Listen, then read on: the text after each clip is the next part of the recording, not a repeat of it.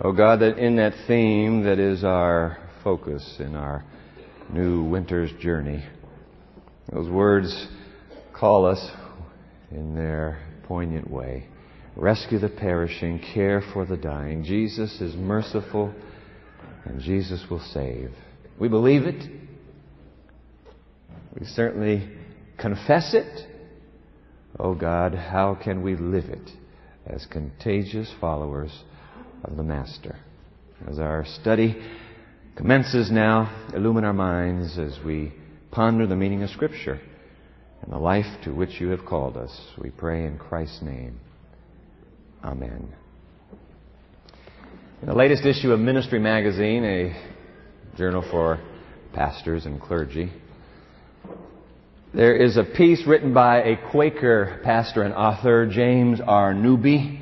In the piece that I read just a few weeks ago, he tells a story, a story I had not heard about Albert Einstein. Everybody remembers Dr. Einstein. He was traveling that particular day on a train out of New York City when the conductor came through the passenger coach wanting the tickets, click, click, click, click, click, punch the tickets or collect the tickets. And he saw the conductor coming. He's trying frantically to find his ticket. He can't find it. He's pulled all his pockets out by the time the conductor is there inside out. He's rifling through his briefcase at that moment.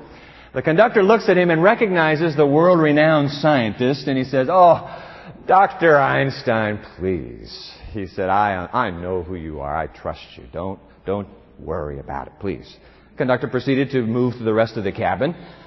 Coach, collecting tickets, and so on. About a half hour later, the conductor came back through that same car to find the Princeton professor down on his hands and knees, groping and feeling under the baggage in the seat, still looking for his ticket. And the conductor came to him and said, Please, Dr. Einstein, I've told you, I trust you. You, you, you don't have to worry about this. Einstein, on his hands and knees, looks up into the face of the conductor and he says, Young man, this is not an issue of trust. This is an issue of direction. I have no idea where I'm going, and I want to find that ticket, please. Now, I don't know if Albert Einstein was really that absent minded. I, I just don't know. But the issue of direction is critical for the Christian who now lives and survives in the third millennium. As a Christian, I ask you the question, uh, the logical question, do you know where you are going? Hmm? As a Seventh day Adventist Christian, where are you going? Do you know? You see, how can you tell someone else if you don't know yourself? So here we are today launching, as we did last Sabbath, a, a brand new pulpit series entitled The Contagious Adventist. And it is imperative we confront the question, the issue of direction here because there's no way you and I can be contagious. There's no way our faith can be contagious if we ourselves are not sure where we are going. And so for these next seven Sabbaths, beginning right now, we're going to examine together, you and I, in this contagious Adventist journey, seven cheerful, winsome, attractive reasons why you are what you are, why I am what I am, a Seventh day Adventist Christian. You know, eh, the reason we do so is because the big, and we met him just a moment ago, contagious Christian, that was Dave, wasn't it? Dave was the, I mean Peter. Dave, Dave was Peter. The big, contagious fisherman Christian Peter once wrote his readers. Let's just, just look this up here. Uh, First Peter. Find First Peter. I'm in the, the uh, New Revised Standard Version. First Peter chapter 3, verse 15, always be ready to make your defense to anyone who demands from you an accounting for the hope that is in you, yet do it with gentleness and reverence. But I like the way the New Living Translation puts verse 16. Now, when you're giving a defense of the hope that you have within you, always do it, I like this, with gentleness and respect. That's good. Good counsel. With gentleness and respect. Always do it with gentleness and respect. So for the next seven times together, let's explore how we can be gentle, respectful, but be able to give a defense. By the way, that word for defense in the Greek is this word, apologia. From whence comes our word apology. Now, we t- you know, when, we, when we say apology, I, I am sorry. No, no, no, no, not in the Greek. When you say apology, apologia, it means you are defending why you believe what you believe. Peter says, be ready to give not an apology, I'm so sorry I believe this. Are you kidding? Throw your shoulders back and say, I want to give a defense. All through the book of Acts. That's what Paul, the word is used with Paul. I'm giving a defense, an apology. So we talk about apologetics. Last, last night, I had, uh, it was a blessing for me to be able to be here in our church, speaking here in the pulpit. Uh, Mark Noll, who is uh, an historian from Wheaton College, wrote the book, The Scandal of the Evangelical Mind, which has blessed me, calling for Christians to regard not only the spirit and the heart as sacred, but the mind as sacred, the, the journey of the mind as well. In this book, a fascinating quotation from uh, the provost of Samford University down in Birmingham, Alabama, Christian University, William Hull. And I, wonder, I want you to catch this. A remnant strategy means, Hull writes, that the Christian understanding of truth will have to commend itself by persuasion rather than be, being accepted because of the sheer force of numbers as a totalist strategy would permit. Now read on. As the New Testament so vividly illustrates, Christianity seems to work best from a modest position. That posture keeps its advocates humble, which is paradoxically the powerful servant stance. That's the best position to be in. Furthermore, informed dissent, those who challenge your faith, keeps the dialogue honest and delivers the Christian apologist, he's not apologizing, he, she's defending, from the twin perils of complacency or authoritarianism. Ah, I'm just going to not worry about it. No, keep you sharp, keep you on your toes. That's why we want to go into this journey together. Now, to aid us in the journey, we're going to have a study guide every time. Pull your study guide out right now, please. And while you're doing that, it's in your worship bulletin. I want to say to those of you listening on the radio, watching on television, you may find this study guide on our website, our Pioneer Memorial Church website, pmchurch.org, O-R-G. In fact, you can go there right now, and today's study guide is there because Janine Webb, uh, Janine Lim, our webmaster, has well, we're going to call her Ms. Webb. She works so hard on this website, and it is really, I'm so proud of the work she has done on it. But Janine Lim uh, has put it there. And so if you'd like to go to our website, you're listening on the radio right now, pmchurch.org, and you can have the study guide as we go through as well. But the rest of you have it in the bulletin. Anybody need an extra copy? Our ushers are here to put an extra copy in your hand. So if you need an extra copy, just hold your hands up and our ushers will do that. Let's, let's go ahead and just begin filling in our study guide right now. Number one, let's put it on the screen. Study guide, Peter's advice on how to be contagious. Always be ready, right in the word ready, to make your defense, apology to anyone with gentleness and respect. That's the new living, see? Always be ready. Write those three words in, please. Be ready, make your defense with anyone with gentleness and respect. All right. Cheerful, attractive, winsome. Hold your hand up if you need a study guide. Uh, our ushers are beside you now. Cheerful, attractive, winsome, practical, contagious reason number one why you are what you are. Let's set the scene up. Before I give you number one, let's just kind of set the scene up. All right. You're sitting there having lunch across a restaurant tra- table from a business associate or colleague. And the question is asked. Or you're in a library and you, you fall into conversation with a patron in the library and before you know it, the question is raised. Or you're in the middle of a golf round or a tennis match or uh, shooting hoops and boom, it, you know, I've been wondering. The question is asked. Or you're on a plane You've gotten to know your seatmate. And boy, the conversation is going, and boom, there's a question. You could be sitting in that salon chair, your beautician, the barber, you know, talking like a blue streak. Boom, here comes the question. Now, are you ready to answer the question? See, that's the setting. And the question, oh, oh, by the way, here's the question. You say, come on, what is it? Here's the question. Say, please tell me, what is it that you believe? I want to know what you believe. You say, they're never going to ask me to write that question. Oh, they will. If you, earlier in the conversation, have asked, by the way, what do you believe? You can just kind of set it up. You can, you can get the question asked of you. What do you believe, by the way? So they will ask. Uh, another way they may put the question is this, is put this one on the screen. They might ask the question, do you belong to a particular religion? You say, they're not going to ask me that. Well, they will if you have already asked them, see. Do you belong to a particular religion? Do you go to a particular church? I used to ask it that way. Do you go to a particular church? One time I asked it of a man I'm sitting beside on the plane. I said, which church do you attend? He said, I've never attended a church in my life. I thought to myself, oh, I am sitting by an atheist. Here we go. He said, No, I've never attended a church in my life. I always go to synagogues. Oh, I asked the wrong question, see. So maybe instead of asking the question, which church do you attend, you can ask the question, do you belong to a particular religion? That'll work. Because they say, yes, what? Well, what do you believe? Boom, boom. You, you see, you, you can get there from here. Just by asking questions. Now, I want to hit the pause button right here. Ladies and gentlemen, there's no point in me spending any time on scenarios now and eventualities and, and adjustments in a conversation. I tell you what, you really must take the Becoming a Contagious Christian seminar. You'll get it all. You'll get it all there.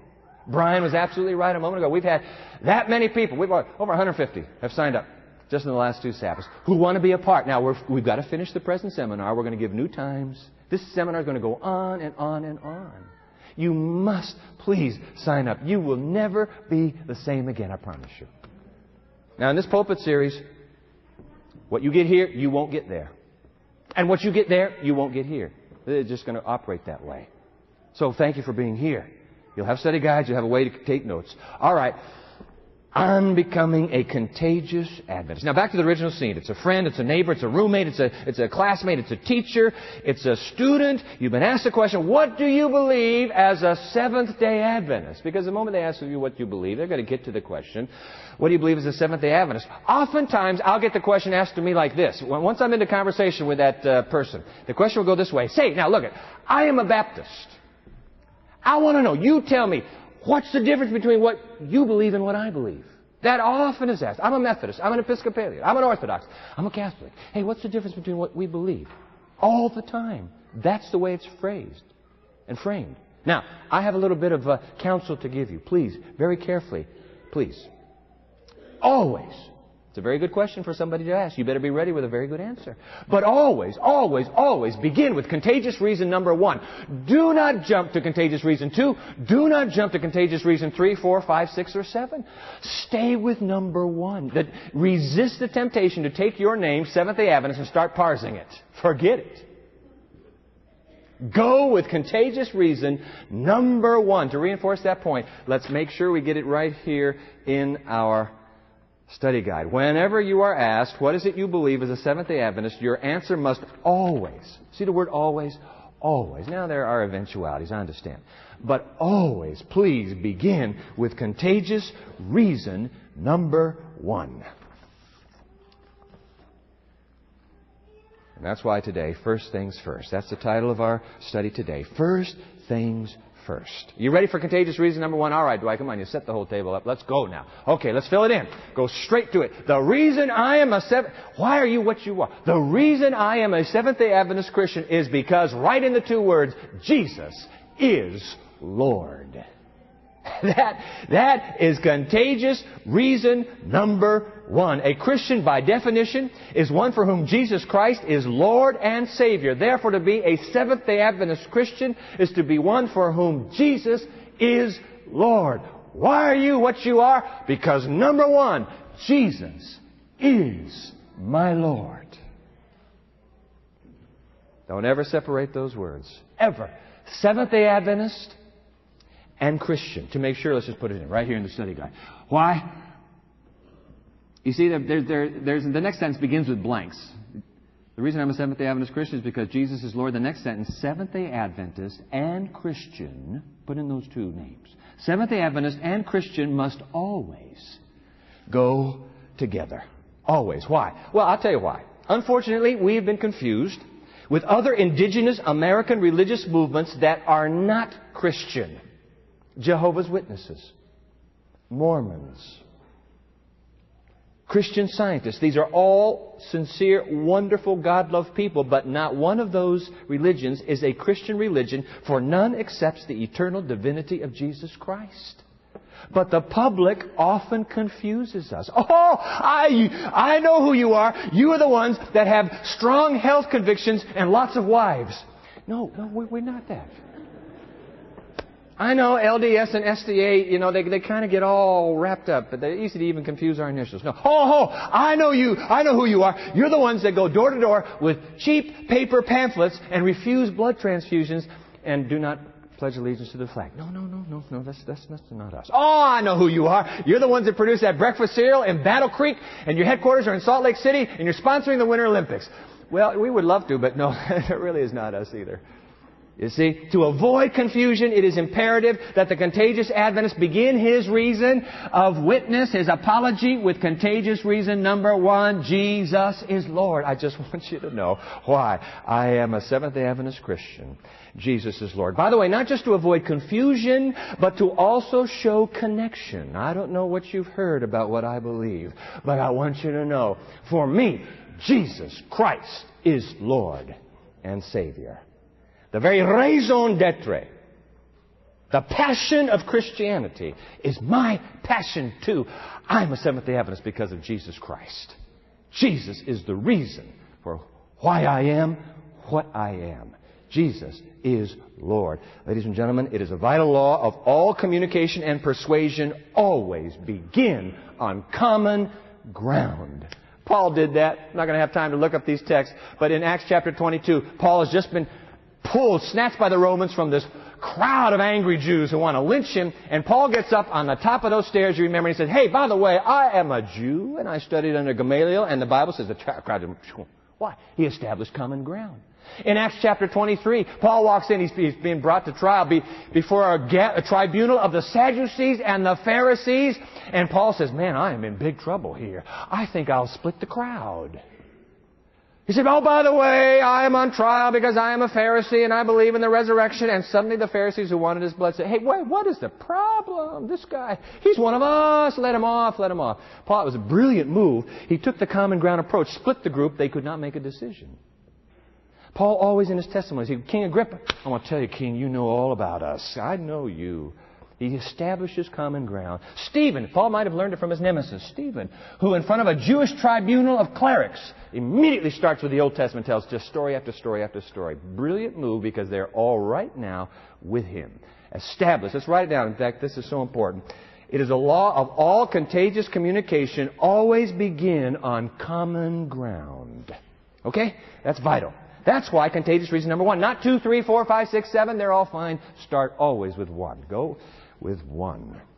Now, having said all that, Jesus is Lord. Let's collect some shining Bible evidences for this quintessence of all truth. Obviously, ladies and gentlemen, this book, particularly the New Testament, is devoted to making that point clear all the way through the New Testament. We could have thousands of texts this morning from the New Testament. We're not going to. In fact, I want to say a word. Some of you, uh, some of you need to get over your hang up about memorizing texts and numbers. What is the problem? You just get over it. Do you know when your birthday is? Can you memorize that number? Yes. You know your social security number? Yes. You know when Christmas is? Yes. When's July 4? You know when that one is too. So you don't have any problem memorizing numbers. Get over it. I'm not going to give you hundreds of texts for each uh, apology, each apologetics and defense. This time I'm giving you three. Now we're going to put all kinds of other ones on the study guide so that you can see the, the biblical uh, corroboration. But just start, mem- if you memorize your Social Security number, you can memorize texts. They're more important than any Social Security number anyway. Okay, let's go to the study guide. Let's start. We're ready. Three key texts today. Can you imagine this? All down to three? Yep. Key text number one, fill it in. Jesus is Lord because of, oh come on, can you fill in that reference? John 3, 16, and 17. Write in 16 and 17, please. You see, we a lot of times we forget 17, by the way. We remember John 3.16. We did it just a moment ago with the children's story. Let's go uh, to the text. We know it. For God so loved the world, of course. Jesus is Lord because God loved and He gave His Son. He gave His Son so that if I believe in Him, I don't have to perish. I can live forever and ever. And then I love verse 17. Don't ever forget verse 17. Indeed, God did not send the Son into the world to condemn the world, but in order that the world might be saved through Him. The good news of Jesus' Lordship is not that He's come to judge us, it's that He came to save us. Sometimes some Christians of all stripes, shades, and colors and sizes get mixed up and they really focus on Jesus as the judge. That's too bad because the great truth about Christ, Jesus is Lord, He's my Savior. God sent Him to save, not to condemn. We need to, remember cheerful, buoyant, attractive reasons? Focus on the cheerful, buoyant, attractive truth. That is it. Now, are there any subtext to this? Oh, there's some beautiful subtext. I love Romans chapter 5. Our children's story came straight out of Romans chapter 5. Look at this one. Let's read it on the screen. For while we were still weak at the right time, this is Romans 5 verses 6 through 8, those of you listening on the radio. For while we were still weak at the right time, Christ died for the ungodly. Indeed, rarely will anyone die for a righteous person. Randy Burris did, and he didn't even know if that baby was righteous or not. He just said, I gotta save this baby. I don't care what it takes. And he gave his life to save an unknown infant. Rarely, Paul says, once in a while, you will hear of somebody dying. Though perhaps for a good person, someone might actually dare to die, Paul writes. But God proves His love for us in that while we were still sinners, Christ died for us. Ladies and gentlemen, this is the gospel. Contagious reason number one will be the gospel. Every text on that sheet is the gospel. Gospel is from the Greek euangelion. From, it means evangel. Evangel means good news. An evangelist is one, you are an evangelist. Let's get over this used car hype about an evangelist. No, you are an evangelist. If you share good news, which I sure hope as a contagious Adventist Christian you do, you are an evangelist. See? All of this is the gospel. 2 Corinthians chapter 5 verses 14 and 15. The love of Christ urges us on. I like it in the NIV. Compels us. The love of Christ compels us because we are convinced that one has died for all. Therefore all died. And He died for all so that those who live might live no longer for themselves, but for Him who died and was raised for them. Gospel. God took my place. Jesus died. I died in Christ. He died in my place. All died in Him. It, it, it's the mystery and glory of the gospel. Now, I'm going to leave uh, second. You can look 1 Timothy 2 up sometime. That just says that there's one mediator, Christ, between God and man, who gave himself as a ransom. I want to go now to key text number two, because this one, why don't we use this more? This is powerful, and so let's write it down. Key text number two, Jesus is Lord. This would be 1 Timothy 1 verse 15. I do want you to look this one up. I want you to look it up in your Bible. 1 Timothy 1 15. Did you know this text was there? I think you've heard it. You've heard it. You don't read it very often, that I know. But you've heard it. The whole gospel, it occurs to me, the whole gospel is contained in the words of 1 Timothy 1.15. This would be a text worth memorizing. It's so easy. It is so simple. Just like John 3.16. It's shorter than John 3.16, actually. 1 Timothy 1.15, the saying is sure and worthy of full acceptance that Christ Jesus came into the world to save sinners, of whom I am the foremost. Now, the King James says chief. What does the NIV say? Call it out to me. I'm the worst. I'm the worst sinner. Chief sinner, foremost. You know what? It, it, there is the whole gospel. Uh, this is the truth. Christ Jesus came into the world to, came from God, equal with God, came to the world to save sinners. And I, I'm the worst of the worst. By the way, this text is a beautiful way to open up your own testimony. If you'll take the becoming a contagious Christian, you're going to learn how to be able to give your story with Jesus in three minutes. It's beautiful. It's so simple. You're going to be able to tell a person why it is that Jesus came to save you. You're going to be able to share your life before, what happened when He found you, and now your life since. Just like that. Oh, and by the way, if you will take con- becoming a contagious Christian, you will learn on the basis of the teaching of this text. You will learn in a restaurant to take a napkin sitting right there on the table, pull your pen out, and you will be able to draw a cartoon, and you will be able to put the entire gospel in a little cartoon that you will draw that will teach the truth of the everlasting gospel. You've got to take the seminar.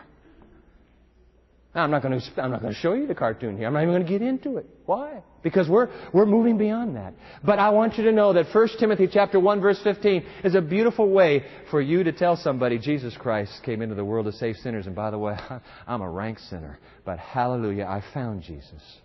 There are only three texts. Three in this Jesus is the Lord contagious reason number one. Let's go to uh, text number three.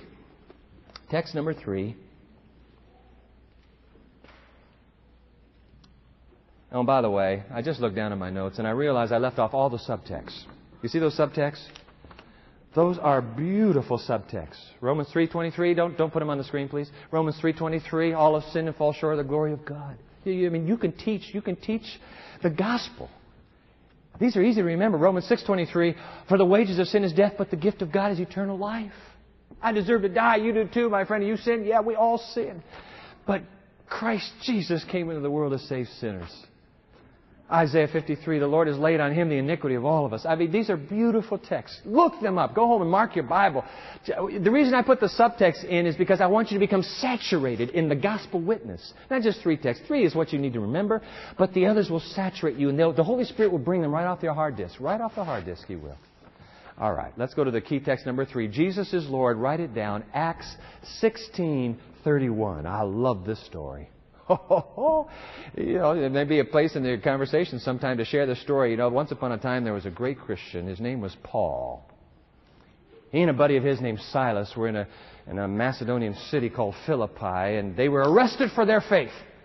I mean, they were, they were stripped, they were scourged, backs bruised, bloody. They were thrown into the local brig, thrown into the jail. It's an incredible story, you say to your friend. It's an incredible story. These guys, under that kind of duress, these men, begin singing. they just start singing. They have found in God a forever friendship, and they sing to their friend. Now, the rest of the prisoners, of course, in all the cells of that jail, here, over here, the singing. The jailer overhears the singing. What the crazy guys singing? In the middle of the night, according to the story in Acts 16, there is a massive seismic upheaval. There is an earthquake. It is so strong that the doors to the cells are all thrown open. The chains of the prisoners all fall off, indicating it must have been a supernatural event. And the jailer, awakened Finally fell asleep through the singing. Awakened by the earthquake, races out with his torch held high, sees the doors of the jail open. The jailer knows the Roman law is very simple. You get the lucrative assignment. You get the, uh, you get all that you can reap from being warden here, but one of these gets away, it's your life or theirs. It's over. That you understand? It's over. The jailer knows they've all fled. It's time for harikiri. It's time to take his life. As he's preparing to fall on the sword, Paul and Silas step out of their cell. They see what's about to take place, and Paul yells, Stop! Don't harm yourself. Stop. And the jailer realizes there's something different about these men. I'm going to put the text on now. Verse 30. And then he brought them outside, the jailer did, and said, Sirs, what must I do to be saved? And here comes, oh, don't you ever forget Paul's answer as long as you live. Then they, Paul and Silas answered, believe on the Lord Jesus, and you will be saved, you and your household. Oh, Christianity's offer is really that simple. You say, do I, that's just one isolated text. Hey, wait a minute. Let me put this up. Romans chapter 10. Let's just fill this in first. Let's just fill in the study guide. Christianity's offer of salvation is truly that simple. Believe on the Lord Jesus. Right the two words, Lord Jesus. While we're here. Just fill that in. And then I want to take you to Romans chapter 10. Look at this. Romans 10 verse 9. Because if you confess with your lips that Jesus is Lord and believe in your heart that God has raised him from the dead, you might be, does it say you might be saved? Perhaps you, what does it say? You will. If you confess that Jesus is Lord, contagious reason number one, if you confess that Jesus is Lord, you will be saved. No maybes about it, saved. There are some people who try to argue with that text. I certainly hope you and I are not among that ill fated debate. The text is clear. He gave it by word to the jailer. He wrote it in the greatest theological treatise in the New Testament. You want to be saved? You say it. Yeah, you believe it. Say it. Jesus is Lord. Believe in your heart that God raised him from the dead. You will be saved. That's kind of good for a community of faith like this to be reminded first things first. You aren't saved because of contagious reason two. You won't be saved because of contagious reason three. You won't be saved because of four, five, six, or seven. You will not be saved from any of those reasons. Only one will save you. Get it clear. Only one will save you, and it's contagious reason number one. Only one. If you don't have contagious reason one straight in your own heart and mind, you aren't you won't be contagious. Because nobody wants to start with two. Nobody wants to start with three. The good news begins in number one. Now, I'm going to show you next week. Oh, number two is beautiful. Only if number one is clear. Contagious reason number one. All right. Well, we could. I'm, I'm not going to put these texts up. Acts 4:12. There's no other name under heaven given among humankind whereby we must be saved. It's the name of Jesus. John, 1 John 5:12. He who has the Son has life. She who does not have the Son does not have life. You've got to have the Son. Jesus is the reason why I am a Seventh Day Adventist Christian. Jesus is Lord. Contagious reason number one. Ladies and gentlemen, look all the texts up. They are clear. They are clear. Fill out that study guide again. Three key texts. John 3.16, 1 Timothy 1.15, Acts 16.31, three key texts that lead up to the natural question, my friend, would you like to accept Jesus as your Lord and Savior too? Would you write those words in, please? Accept as your. Because you see, not everybody that you're giving your testimony to, that you're sharing this reason with, not everybody is a Baptist. Do you understand? I mean, the guy that asked you might be Hindu, and he say, "I want to know." Well, he might be. You know, in this, we're now living postmodern, post-Christian the most rapidly growing segment of America is secular. Secular. They don't have any, any religion. I received a letter from one of our Faith for Today uh, viewers, uh, supporters, uh, last week. He sent me a letter from his grandson who works in Hollywood. Grew up in an Adventist home, by the way and has just since abandoned all religion. And he's into Taoism now and Buddhism and Hinduism and the whole. And it's a beautiful letter. And the, the man from the state of Washington said, Dwight, I think you need to, you, this is who you're trying to reach with Faith for Today, isn't it? And I, and I read that letter and I, my, I was touched. A sincere, 27 years old, sincere, earnest, saying how he's seeking for truth more than likely the person you have a conversation with anymore is a person with no connection at all. A person that wants God. A person that's hungry. Really? Jesus? I mean, Jesus? So you can come? This is a very logical place, if you're sharing contagious reason number one, to say, you know what, my friend? He can be your, he can be your Savior. He can be your Lord too. Don't be hesitant about making an invitation. Take uh, becoming a contagious Christian seminar because you learn how to very easily make the invitation. It's a piece of, piece of cake, spiritually speaking. You can do it. You've always thought, nah, I can't. Got to be a preacher. Got to be come from the seminary. Rubbish. The church in Acts grew because ordinary people like you and me ask the question: Would you you want to believe? You want to believe? You want to believe? You want to believe? Do you want to believe? Contagious reason number one Jesus is Lord. Three texts, one passion. Jesus is my Lord. And that is why I am a Seventh day Adventist Christian. Is He your Lord? Is He? Is He? Is He? Please. Keep him, Lord. Every new morning, every new morning, go to your knees. Holy Christ, today, be master. Today. All the decisions I make over the next 16 waking hours, today, please, be my Lord. The people I meet, make me contagious for them. Let your lordship be what they see. So when they walk away, like it says in Acts chapter 4 verse 13, they took note that these early Christians had been with Jesus. Let that be what people see today. Jesus, please, Lord, again today in my life. Oh God, to be so contagious that all shall see Christ only, always, living in me, living in us. That is our desire. Dear Father, that the Lordship of Jesus might be the light that shines forth from within. And so, Holy Father, let us grow and grow and grow in Christ, that we might share Him with this world. And now grow in grace and in the knowledge of our Lord and Savior Jesus Christ. To Him be glory now and for all eternity. Amen.